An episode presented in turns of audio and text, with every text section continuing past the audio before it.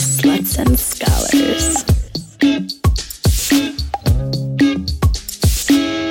Want to hear more? Follow us on Instagram at Sluts and Scholars, on Twitter at Sluts Scholars, or check out slutsandscholars.com.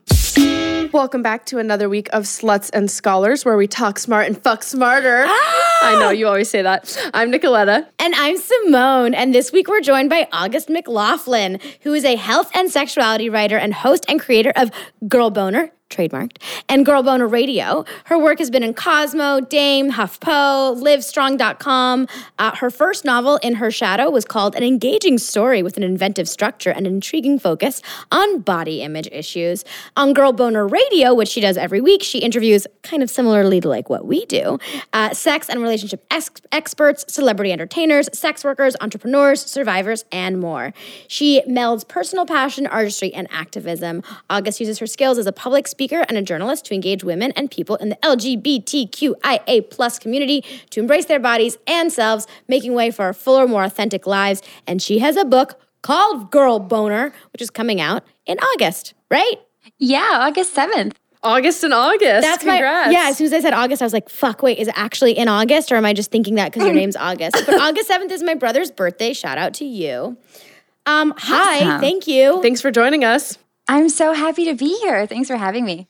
So, without totally giving it away, tell us a little bit about what Girl Boner is about. We thankfully got a copy, so we were super lucky that we got to read it a little bit earlier. the perks of being a podcaster. Yes, exactly. But um, for people out there who can get excited about it, what is it about? It's a guide for your sexual empowerment journey. It's full of personal stories and facts, myth busting, journaling exercises, all with a big kick of humor.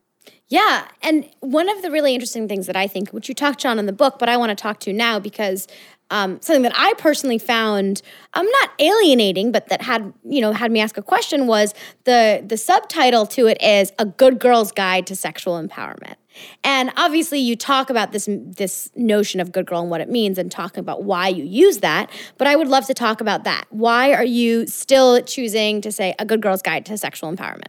Yeah, that's a great question. So I use the term good girl not as a judgment. I think we're all good people for sure. Um, it's more about kind of how we, our ethic, our ethical um, stance in the world, having strong values. Um, for me, growing up in Minnesota, in you know, really loving family, but like I saw my first beer when I was I moved to New York at 18. Wait, a beer? Um, I was just kind of a First beer. my first beer. Yeah. Yeah, I'd never seen There's no like, beer in Minnesota? she, it was There's a sheltered, totally sheltered life. Minnesota. It reminds me Yeah, exactly. Exactly. There's tons of beer in Minnesota, but I just grew up really, yeah, I guess you could say sheltered. Like I have a really awesome family and they're very accepting and um and all of that, but but there was this sense of um, you know, kind of being a goody goody, which has such a negative connotation to it. Yeah. Um, you know, even though in my own family I felt like more of a, a, rebel and kind of a black sheep, but as soon as I was out in the real world, I realized that that was like by comparison to my New York roommates, I was I seemed like very like strict Mormon or something. Like what? Do you have any examples? So when I got there, I thought I would walk into my apartment and there would be these really sophisticated models who were, you know, holding champagne flutes and would be so kind of impressed that this Minnesotan person came in. And I came in, they Oh, right, even 'cause like you moved to New York to model. over. Yeah, yeah, yeah. From Minnesota to New York after high school. And um, I remember they there were people drinking beer and there were like um, cigarette butts around and nobody was really looking around at me. And it was just a really, I felt like Anne Hathaway's character in Devil Wears Prada. Did you see that? Yes, Yes. it's been a long time, but yes. Yeah, like nerdy library girl. Like that's kind of for me how I how I felt in the in the big world picture. And so what I found was once I realized that I lacked sexual empowerment uh, and hadn't really embraced my sexuality, it dawned on me that there was all this sexual kind of content for people who were um, more into like kink and stuff like that, which is awesome. And I love that that is there. And it's in my book too. But it's like either people who are really overt and kind of like into this kind of subculture, mm-hmm. Like they're already really open and in clinical it. stuff. Yeah, but I didn't see something that was like you could be Christian and also be super like loving girl boners and be Yeah. sexual and and have vibrators. You know, like there was no kind of middle ground. And I wanted to kind of hmm. normalize that and so and it's funny because it was confirmed right right away when I would tell people that I was doing girl boner because it started as a, a blog series, then the podcast and then the book. So often people would say, But you seem so nice when I told them the name. Uh, like you, you And- couldn't be talking about sex and be nice at the Yeah. same time. That's yeah, fucked yeah, and especially use a word like boner. It's like it, it's so funny. It's like you, it's that whole prude slut dichotomy thing that we have the the ideas that we have to either be really pure, quote quote unquote, or or sexual. And when did you first know that you weren't sexually empowered? Like you said, you figured out and then wanted to explore this. Like, did you think you knew that? Or like when you got to New York and maybe started realizing some other things you'd missed out on, then you figured out you weren't empowered in your sexuality? It was a really interesting process. I had already been having sex. I had, you know, a serious boyfriend and considered myself like into sex. Like I enjoyed it. It was pleasurable for me and all that. Um, but it dawned on me in a really surprising way. I had been diagnosed with anorexia. This is when I was modeling in Paris, and it was really, really severe. Uh, and I went back to Minnesota for treatment, and I was sitting in this college classroom because I had nothing else to do, and I didn't want to just, you know, just do treatment, and that was my whole Oh, life. so you were taking classes so- to complement the treatment. Yeah, just to kind of do something. Uh-huh. I was I was living in this small town in Minnesota and I wanted to think about something besides food in my body and all this crap I was dealing with. So Yeah, I took this women's psychology class and the professor stood up one day and said, "Today we're going to talk about sex." And that simple question completely changed the trajectory of my life because it dawned on me that I had never talked about sex. I Whoa. had had it not the same thing. Like I just hadn't had those conversations. I would try sometimes, like I would ask questions and was just kind of shut down. So I realized that that was probably a problem. And then as I started to take steps to go, oh my gosh, like why? Like why did I ever think about this? And I went on this whole personal journey of of trying to figure that out and realized there was a lot of repression there, um, and got really aggravated about it, but then super passionate about changing that for people. I mean, it sounds like you might have talked about this in your first book, and we definitely want to talk about your new book. But I'm really interested about the intersection of eating disorder and sexuality. Oh, because. I think a lot of people don't talk about that. I don't know if you There's a great chapter in, in Girl Boner about it. if you can explain some of the connections between yeah eating disorder and sexuality.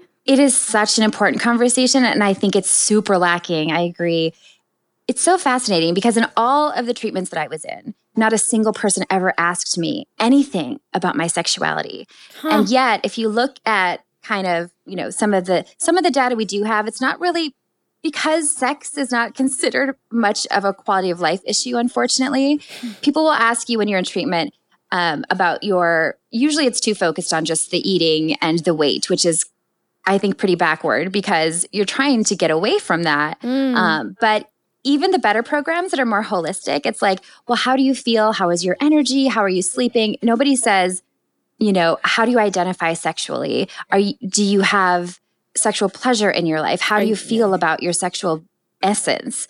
And I think that that's really traumatic uh, to be, you know, I think that's a, that's a big word, but actually to me, it's a crisis to, to feel like we cut off from our our bodies and i think that anybody who grew up with sexual shame and often unless something particular happened to you that was like an assault or something which is sadly far too common i think a lot of the shame can be you don't even realize you have it. Because it wasn't one hmm. specific thing. It was like all these micro traumas along the way where people just said no don't do that. And i actually remember being told like never touch that. Like never put your hands down there.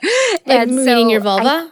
Yeah, like never touch your vulva when when I would be like in the bath when I was a kid or something, Mm. and that sends a big message. That stuff I adds think, up. To, to We've, we've talked about that It a does, lot. Yeah. And, you know, the consensus for us at Sluts and Scholars, and I think you too, it's what you mentioned in your book, is if you do see a child masturbating, don't tell them not to do it. Just remind them that it's a private thing as opposed to to saying don't ever do that. Be like, that's fine to do, but that's something that you do when you're on your own. Exactly. Yes. And I think so many parents have the best intentions and they did not learn anything either. So it's yeah. it's challenging and we just don't have much sex education that's comprehensive. But let's go back to the eating disorders and and sexuality if you don't mind because um, you actually spend quite a bit of time in the book talking about how what you're eating affects your sex drive and having an eating disorder and how that can affect your sexuality and all of these things. And I'd like to dive deeper into some of those issues. Um, and so I'm curious once you were you know getting treatment and then started thinking about how no one you didn't talk about sex how then did your knowledge lack of knowledge of sex but also self knowledge of of your anorexia kind of coexist while you were on this learning path?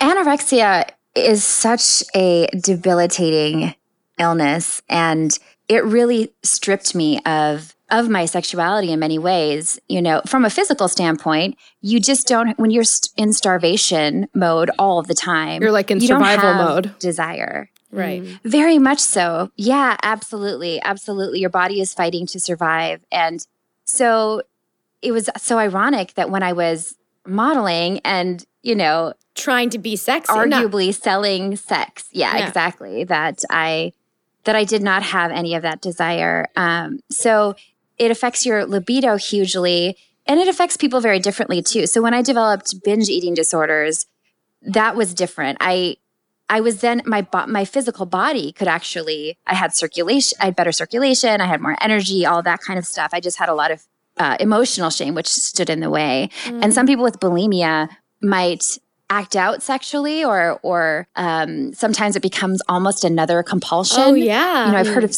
so many different things. Yeah. But it's, they're so connected. And I just don't think that we can separate the way that we feel about our body and our sexuality. I think it's so great that you're being so candid about this kind of conversation. I've never heard it before. So thank you so much. Yeah. Thank you for sharing that. And going back to something you said um, in your current book, I don't want to give all the things away, but um, you're talking a lot about modeling, and I don't know if you developed some of the eating disorder stuff because of modeling or it happened before that.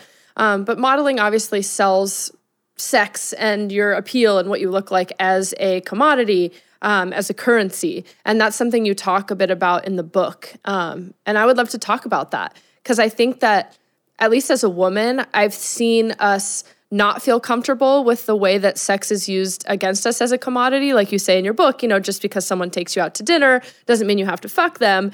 And at the same time, sometimes we do use our sexuality and our looks as a as a currency? Yes, very much so. Which sounds I think really archaic because it's the whole you know, if if he again, if he takes me out to dinner, then I owe him sex.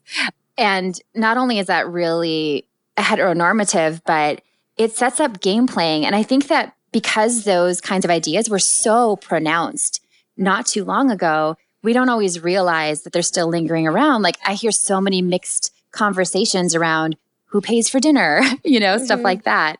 Um, and it's luckily because of all the conversations around consent, I think that's that's hopefully going to change more. But I, I do see that a lot, and I think I think it's something that we have to really check in with ourselves and practice that awareness because if we don't if we don't ask ourselves how we feel about these things and really challenge our own beliefs and and look at them then the world kind of fills in the blanks. And i think that's where it gets dangerous. Well in hearing it i feel i feel mixed about it because on one hand of course i don't think that we owe men or anyone anything. Um, but at the same time i've definitely used my looks and my sexuality to get things like whether it was cutting the line at a bar or trying to like lean over the bar to get my drink faster or whatever it was. Like I definitely only feel in like bars. Do you only do this in only bars? in bars, restaurants, wherever I am. it's to um, acquire something for consumption. Yeah, so I feel like it's a bit hypocritical. Um, at least for me, feeling like I can hold space for both of those. I don't know how you feel about that or you, Simone. Huh. Yeah, that's really interesting. I for me, I would use it if it would save my life or keep me safe. Um, I think that that is it's to me that's that's almost more using it's using our sexuality, but it's also because of these these constructs of gender that we have. Hmm. You know, um, I, I feel like you know, and it goes both ways. There are ways to kind of use your, you know, I've met non-binary people who will pr- try to present more as male when they're in certain scenarios and try to present more as female in other scenarios because it's to their advantage, you know? Mm-hmm. Um, and I don't think that there's there's any I think that's actually there's nothing wrong with that. I just think it's really fascinating because it brings up all the stuff around gender right. expectation. Yeah. Right. I don't know. I feel like I don't think it's hypocritical, like you said, Nicoletta. I think it's more um, systems exist. Uh, the bad way that the system affects me as a woman is that I am supposed to hold on to my sex unless I'm getting something out of it, or if I give it away too soon, then there's a problem. And I um, personally kind of enjoy fucking with systems. And if I can use the sex as currency, if that's if if if to we live, advantage. yeah, if we live in a sex capitalistic society, yeah. then I can and I can get I can use my capital for some fancy ass tasting menu, dinner, date. Then like why the fuck not? well, and of course, this is very different for our listeners who are sex workers who are obviously, obviously. using it as currency for their career and their livelihood. Um, but you know, just right. the the non-sex worker person is what we're talking about here. Yeah, yeah, exactly. Like when when it's our choice that we want it to be a currency, I think that makes a difference too. Like exactly. when we have autonomy over it. Like it's not it's not that someone else is expecting us to pay out, you know. Right, exactly. it's it's less different. yeah. It's less of um it's less of it being a problem of that sex can be used as currency, but it's when you are not choosing if it is currency or not. If someone Yeah, I that, think so. that's I think what it comes down to is, is what we're getting at. Yeah, and in that you were talking about game playing too, and um, I think that's something I don't know if we've really talked about that, like playing the game in oh, dating. Yeah, I don't do that, um, so I don't know. Yeah, okay, so you you say you don't play the game. Like, what do you do, August? What do you define as playing the game? Like withholding sex to get somebody? There are so many creepy dating strategies out there. It, it's so it creeps me out. Honestly, I'm a little bit extreme on the like. I my strategy is anti-strategy. I just don't like the whole kind of manipulating somebody into doing something. Now, there are a ton of people who even like being really flirty. Some people love that and that's how they they move about in the world and that's awesome. Uh, for me, I'm not a I've never been attracted to people who are like super flirty because it feels like like I might be attracted to them at, on like a friend level or we we might hang around or have a casual relationship, but I wouldn't want to have a partner that way um, for me, I really, I, I just really don't like it when it's so strategic. It's like someone's always trying to get something to you from you instead of like, right? How about we get to know each other? Like it just feels yeah. inauthentic. What do you mean by creepy strategies? Like, um, oh my gosh, there's that. What is that book called? I always block. Oh, the game. Artist. the game. That's one of them, I think. I yeah, where they will come up like a guy is supposed to approach a woman and basically cut her down. Oh, like make yeah, her feel bad about herself. That's negging. What's it called? Negging. Is that what it is? I think it's negging when you like phrase your compliment as like an insult. So it's something like, yes. like, oh, you it's look incredible so how amazing. such a plain girl can wear such an like a, a shocking outfit. Or yeah, or like, like you look so great today. you know, you would look so much better if you lost like a few pounds.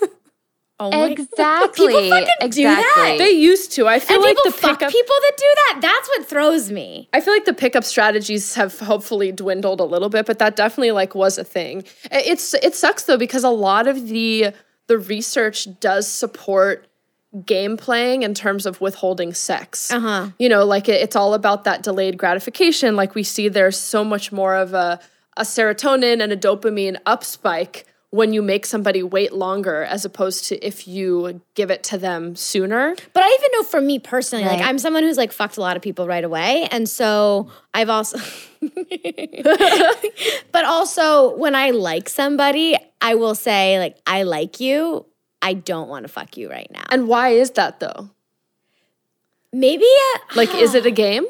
It's not that it's a game. It's more that it's it, like making myself wait like is what are you hoping you'll gain in the waiting it's not that i gain from the waiting it's just that when it finally happens like it's really nice i mean i guess it's different to wait because yeah. you want to wait and you're looking for a different kind of pleasure and a different level of comfort it's, like, it's almost like self versus doing it in, in like sense. a like like august said like in a in a creepy manipulative way yeah i'm yeah. not like well, i'm not gonna have sex with you because i want you to like me it's i don't want to have sex with you for me mm not for you. Yeah. I think there are so many ways to build in anticipation and even like orgasm control, all the different ways to or maybe you can't see somebody for a while because you're on vacation or on a business trip or whatever. Mm-hmm. Like there's really healthy ways to have that tension that I think don't involve, like you said, the manipulation. That's a good point. And for people out there listening who don't know, um, can you speak to what orgasm control is? Woo! Going yeah. down a different path. So, well, she said it, and I was like, I want to hear about it and talk about it briefly. Yeah, yeah, yeah. It's it's it's so aggravating and so exciting at the same time. Um, so it's basically, and you can do this with yourself while you're masturbating, or you can do it with a partner, mm-hmm. ideally with permission, so that you're not just like halting them, but you get really close to orgasm and then you stop, and then you get really close to orgasm and then you stop, and it just builds the arousal much more gradually and it gets so intense. It's like you feel like you're going to burst and you cannot handle it. It's I feel it's like sometimes pretty crazy. Yeah, like edging, so, edging. I, but I feel like sometimes that also happens unintentionally. You know, like with a partner and you're like so so so close to coming, and then, and then they, they, change it up, and then they change it up a little bit, and you're like fuck, and then, and, and, and, then they like That's get so, so, so close again, and you're like fuck, and then when it finally happens, you're just like whoa whoa whoa.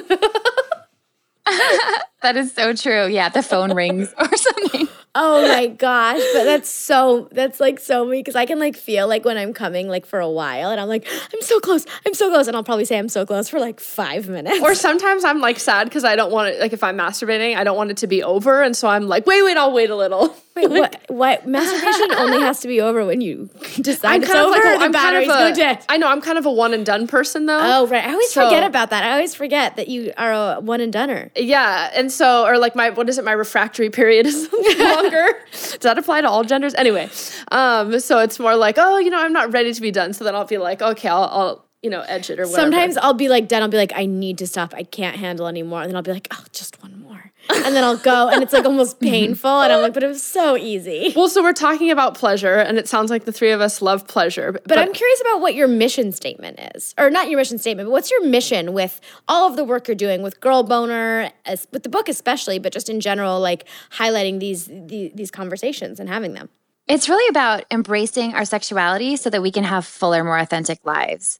And I often say that Girl Boner is like all about sex and not at all about sex. I just think it's a piece of an, the empowerment puzzle that is so lacking still. Or we get these mixed messages like sexual empowerment is used to sell all kinds of weird things. You know, it's like right. it's it's become a marketing strategy. It gets really confusing. So I want people to be able to go on a journey and have support along the way to discover their own authentic selves because I really believe that when we embrace our sexuality and we commit to that journey, everything opens up. Like we get so much benefit in all these other life areas that seem completely unrelated. Like what have you noticed in in your life that's changed on that path?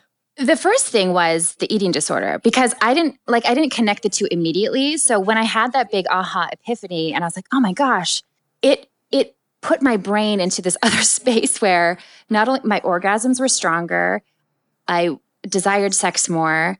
I felt um, my voice became louder, like not, mm. I don't mm. know, during sex or not, but in general.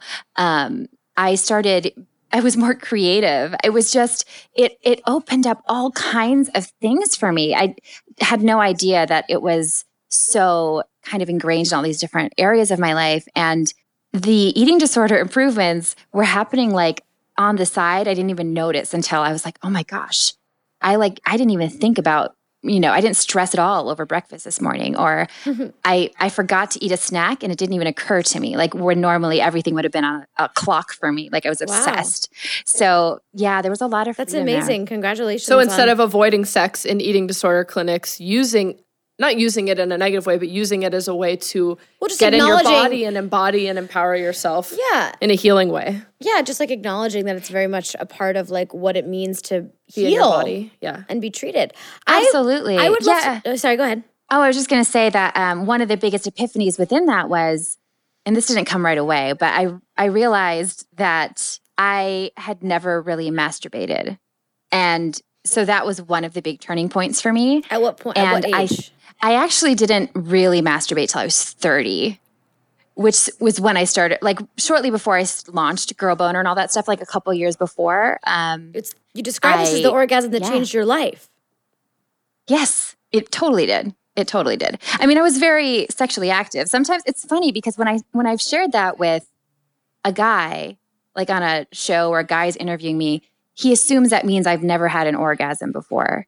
Um, but not when I'm talking to women. so it's just interesting. Um, So you were but, very sexually yeah. active prior to this, like master prior to masturbating for the first time, and you did have orgasms. Oh yeah, yeah. and did your always orgasms come from clitoral of myself. stimulation that you were doing to yourself? No, it was from intercourse. Which oh, I so you're one like, of the luckies. well, I see the now, clitoris is August. very much involved. I but I see no, but that's but that makes a lot of sense. Like I think that Yeah, yes, you could be having a pretty healthy sexual life if you're one of the 18% of women who can come from intercourse Alone. alone. Yeah, yeah, and certainly for me, you know, the clitoris is so involved in in inter in vaginal in P and V sex too, Right. typically. So I th- I think it's all of it, but I'm much more of an internal person. Yeah. Oh my so that is probably a big Oh, of well, it's lovely Yeah. to meet you. It's so nice to meet you. you know, Um, which is one of the reasons that I'm so into like myth busting and and making sure that people know that it's not like women are one way, men are one way, and all that stuff. Because I've I've felt like an exception to so many things.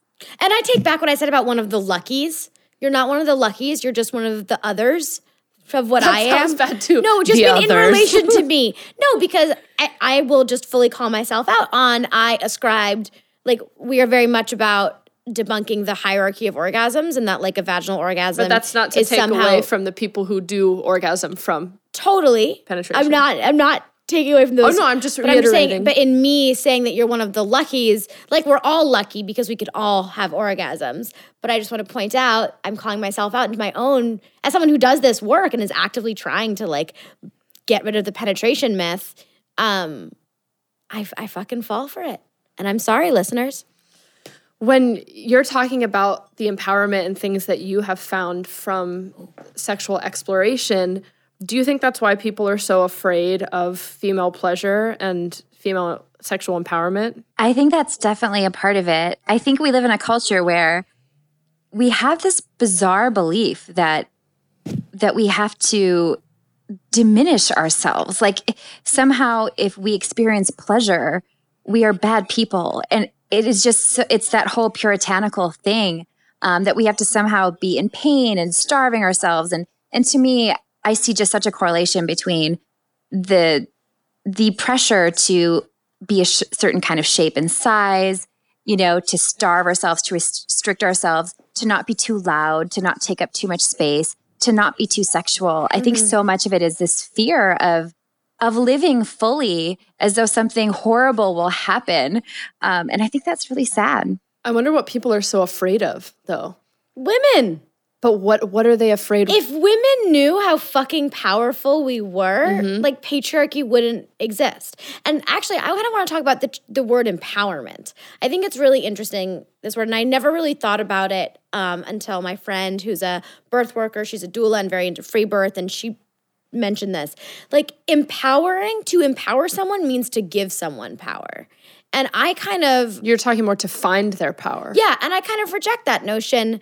Um, and I don't think any of us mean it in that context when we're talking when you're talking about you know the Girl's Guide to Sexual Empowerment. I don't think you mean literally empowerment, like according to the Oxford English Dictionary. I think you mean finding the power that's already inside of you because that power is already there in all of us. Preach, been, Simone, There's yes. just been social fucking conditioning that's been mm-hmm, mm-hmm, going mm-hmm. on, and the patriarchy shoved down our throats, which sometimes we like. That's that's made us not claim our power, but because there are systems in place that are designed to not allow us to claim that power. Because if we did, like, it would be fucking amazing and also terrifying for men. Not to be all Yeah. about the binary, but like it's really fucking true. And that is not only true for our sexual power, like if we like if we felt totally comfortable like fucking like then men wouldn't have this control over us and they wouldn't be able to shame us and they wouldn't be able to to to blackmail us or dominate us or whatever. And I mean this all in like the negative like social way, not like if these are kinks of yours.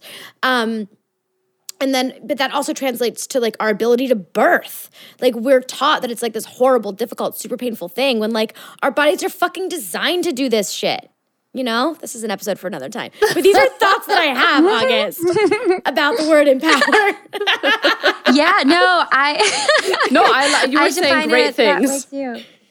You were, yeah. No, I defined it the same way. Like I don't have to answer the question because that's exactly that's that's what I and that's what I I how I define it in the book too is that it is innate. We already have it. And we may feel like we need permission and we may even feel like some somebody's giving us permission. Like if somebody reads my book and they feel like the book is helping them, it's actually it's them. They're the ones doing the work. It's not it's not something you can do for somebody else. It's it's inside of us totally. Yeah.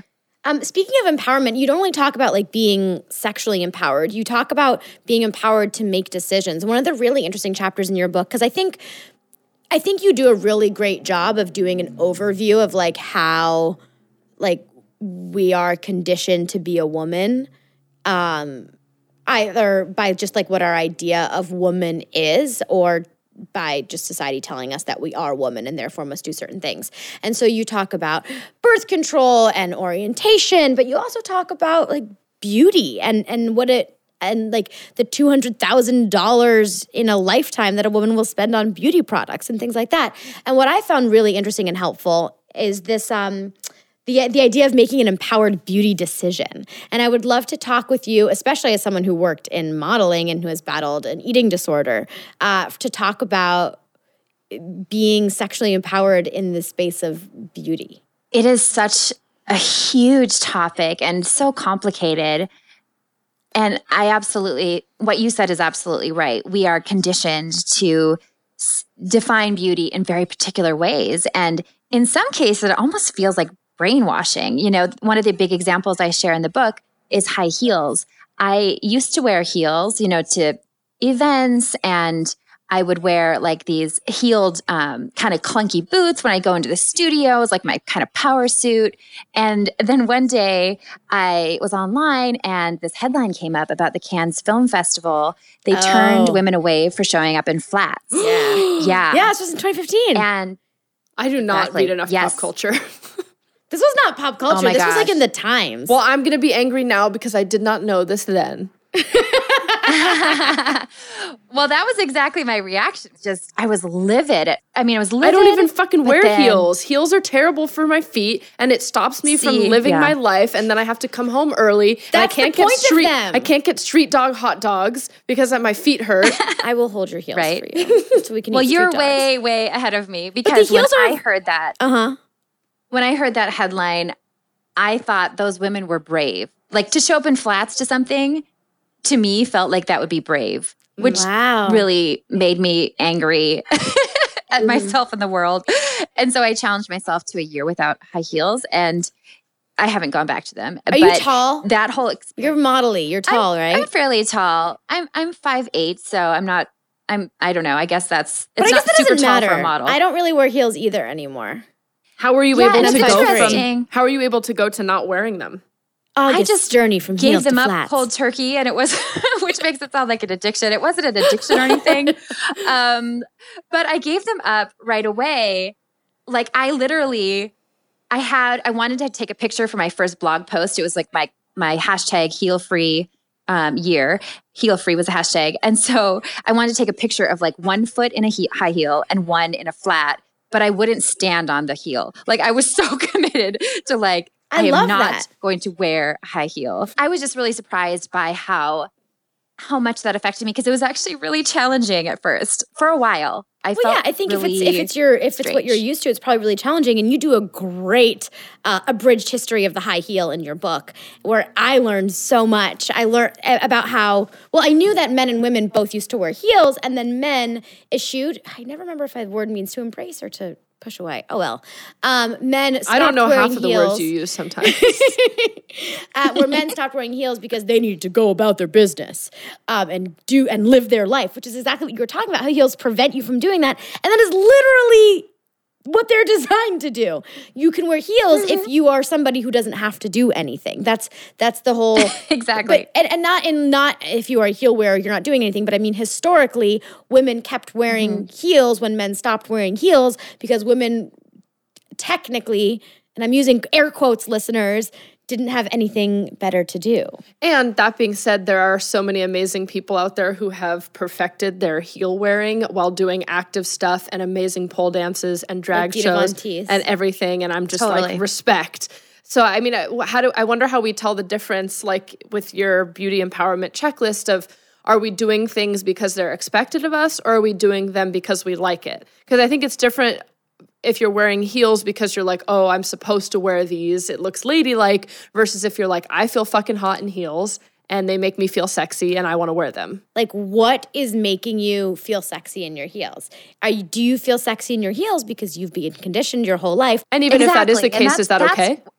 Well, I think I think that then it's your informed decision. I think Mm-hmm. the key is like we want to look into these these areas within ourselves so that we can make informed decisions because we all have a right to do whatever we want to. We should be able to wear what we want to. If you want to wear high heels, that's great. I people come up to me all the time and like apologize to me for their shoes and I'm like, you can wear anything. Oh, like, sorry, I'm Um, wearing heels. Yeah, I'm like a high heel confessional. People people email me all the time saying, you know, telling me about their high heel injuries. People fall down, they trip, they break their wrist, and they are so embarrassed because they were wearing high heels. It happens. Um, but really, it doesn't like if you love wearing them, that's great. And I don't think it's bad if you love wearing them. Look inward, realize that, oh, this is from societal pressure, and then deciding, you know what, I'm still going to wear them. Because I think what will change is you will approach them differently. You won't wear them probably as often, or you'll be more careful, or you will just be more mindful when you're wearing them, or vary your shoes more. Like there are ways to be to practice self care and to prevent all the kind of pain parts around it. Do I platforms think. count I think as it's heels, the- August? you know, there well, platform heels are the most dangerous if it's both. You know, if it's like a high heel on a platform. No, just like a But- chunky platform, like a 90s platform. Like a creeper? You know, What's a creeper? Creepers are like the uh, Ah. the more goth punk looking shoes that are like platformed all around. Oh, those boots look so dumb. oh, I know what you're talking about. I love them. Yeah, I mean, no, I mean like they're cool definitely not as sandals that are just like the same height but higher. I don't know. I'm just I saying. I'm just trying to find because I like sometimes chunky sandals. Yeah, but that's fine. Are you making an informed decision it's about totally wearing fine. your chunky sandals? I just am asking August if she's okay with it. August, is Simone allowed to wear I- chunky sandals? Do I have permission? you can wear whatever you want. Is for this a fashion do Well, or is- a fashion Okay, don't? no, let's think about a beauty thing that we do because I want to go through. So, August, can we go through your empowered decision checklist? Because I think it's really good. Sure, yeah, Okay. let's do it. So, um, should we talk about me wearing chunky sandals or something more interesting, I don't want to tell you that chunky sandals aren't interesting, but maybe something more global. more global? um, well, I haven't I haven't done a lot of beauty stuff. Like I'm a fucking weirdo. Like I get really anxious when it comes to modifying my body. So I lightened my teeth a half shade one time and cried because it felt so dishonest. So I don't know if I'm the appropriate person. What about body hair? Oh, okay. Okay. Body hair. So That's a good one. That's a really good one. Yeah. are we talking about like leg hair? Or are we talking about pubic hair? Because they're different. Mm, what do you think, August? Leg hair, pubic hair?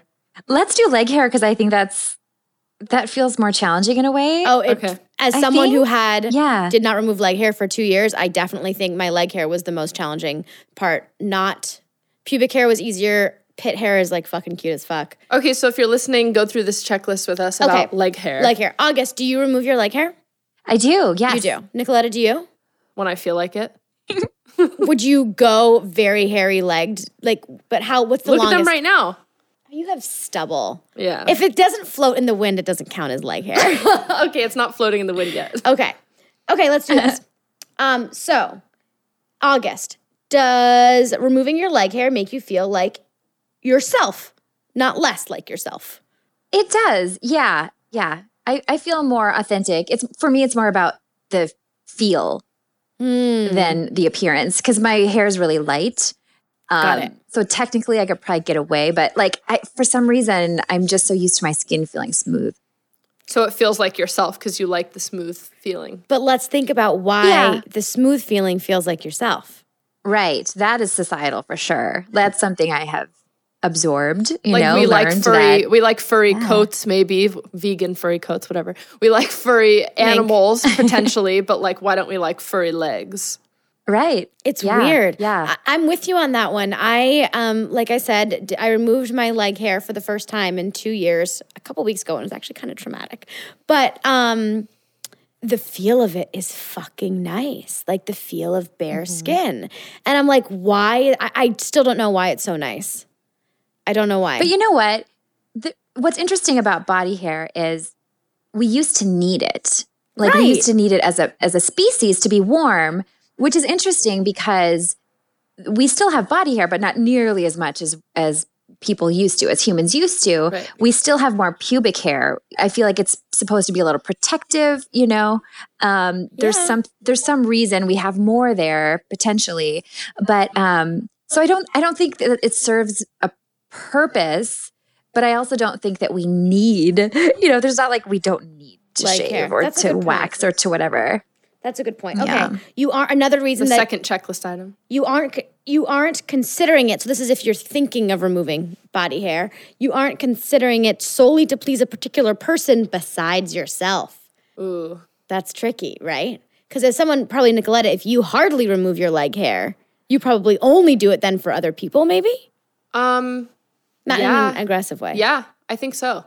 Um, I do it because I'm like, oh, I want to show that I'm maybe putting effort into this, and I know that maybe my partner prefers less. And like, yeah, I agree, it's nice when it's soft, but I'm also like, eh, I don't really care. But I am aware of like, if I'm with a partner, that they might not be preferring it. you next don't one. you don't expect it to magically make your problems disappear or cure something in need of treatment such as depression i could see how that would be more applicable Yeah. for like a more permanent body modification like maybe perhaps a breast augmentation or um, yeah. Facelift. yeah or even like dyeing your hair if you're going gray interesting Yeah. Yeah. That is that's a, good tough one because i'm starting to find grays and i'm like trying to think about what i'm going to do because so much of my energy is like youthful exuberance that i'm like very nervous that my personality won't work once i look older See, I've thought about that too. And again, that's that's societal, right? And it's like, you know, I think your exuberance will show no matter what, but we always see it in other people easier when it's ours. Like I'm like, I I think white hair is gorgeous on people. And so I'm kind of like, well, if my hair goes white, then I'll love it. But what then about that probably my hair will in-between turn phase? some other Gray and gray and white hair is like a fad now. Like people right, but I'm talking about like the gray. as you're Yeah. graying, the as you're salt and graying. pepper. Yeah. Mm. Like I have like a Yeah, I couple don't know. grays. But isn't that a societal assumption that old people can't be exuberant? Yeah, and that's another thing that like Yeah. maybe it isn't. There's, yeah, but I feel like I see older people acting like I do. I'm like, you're old. You can't act like that, which is ageist and bad. Moving on to the next thing on the checklist, it doesn't feel like a fix for a deep self esteem or body image issue. Okay. No, not shaving doesn't for me. Like it doesn't feel that important. I would just feel like there'd be a there'd be a little awkwardness if I just let it grow out. And I, I think it would feel scratchy and I would kind of miss like I like putting lotion on my skin as part of puts the um, lotion on being the connected to my body. Yeah. What's that? Oh, I was just quoting Silence of the Lambs. Don't mind me. It's not appropriate. Oh, I no, I love that movie. Um but yeah, I I but to me it wouldn't I could do it. I just don't want to. Yeah. Yeah. It sounds like you're making an empowered hairy. beauty decision with your legs, I would say. Thank you. I think Yeah. you two are as well. well, I didn't. a- You didn't actually share, but I'm going to assume. I've talked about my body hair so much on this podcast, so I don't. feel Now we will be able to after reading that. Um, so we're kind of running out of time, but we want to just reemphasize how useful and important we think Girl Boner the book is. I think it really is. I know on this podcast we talk a lot of people who are like experts in the in the space of kink or, or something else, but and that can feel challenging if you're just like someone who wants to figure out how they feel about sex, which is I think what we're trying to do here. So we highly recommend you getting Girl Boner. And August has informed us that if you do, you could it's available for pre-order now, so hop on it. And if you do pre-order it and send us a screen grab or her a screen grab, uh, she'll send you some Girl Boner swag. Is it like a strap-on? you know, I have not made a girl boner strap on yet. Maybe you have just inspired it, but That could just be a make sure great when, when line. people. Yes, tell Wouldn't people how to do it and and find you and pre-order. yeah, yeah. So you can go to Amazon or barnesandnoble.com and just search for Girl Boner. It's Girl Boner, the Good Girl's Guide to Sexual Empowerment, but it's the only Girl Boner book around. So it's easy. It pops because right you up. have it trademarked. And uh, yeah, I do. I do. Um, so if you order it, and it'll arrive to you then once it releases August 7th. But take a screenshot, send it to any of the three of us. Uh, my email is august at augustmclaughlin.com and mention and Scholars. And I will send you some girl boner swag. I have I have lip lube, which is actually lip gloss, but I call it lip lube, and some other cool things. I'll surprise you. Oh, so exciting! Um, yeah, thank you so much for joining us, August. I think your I think your book is awesome, and I think it it helps reframe these conversations that we've been having with ourselves for a really long time. And I think the journaling exercises are a really good part of it. That it's not just about the reading; it's about doing the work on your own too. Because it, it if you want to find that power that's in you, you gotta you gotta blast away some of the bad shit. It's so true. Yeah. And thank you for the kind words and for having me on. I, I love what you both are doing. Oh, thank you. You're wonderful. Remember to subscribe, leave us a review. And if you want to follow us and what we're doing, you can find us on Instagram at Sluts and Scholars, on Twitter at Slut Scholars. And as always, email us at slutsandscholars at gmail and catch our new live show on Vivid Radio Thursdays from 2 to 3. Thanks, August, and goodbye. Sluts and Bye.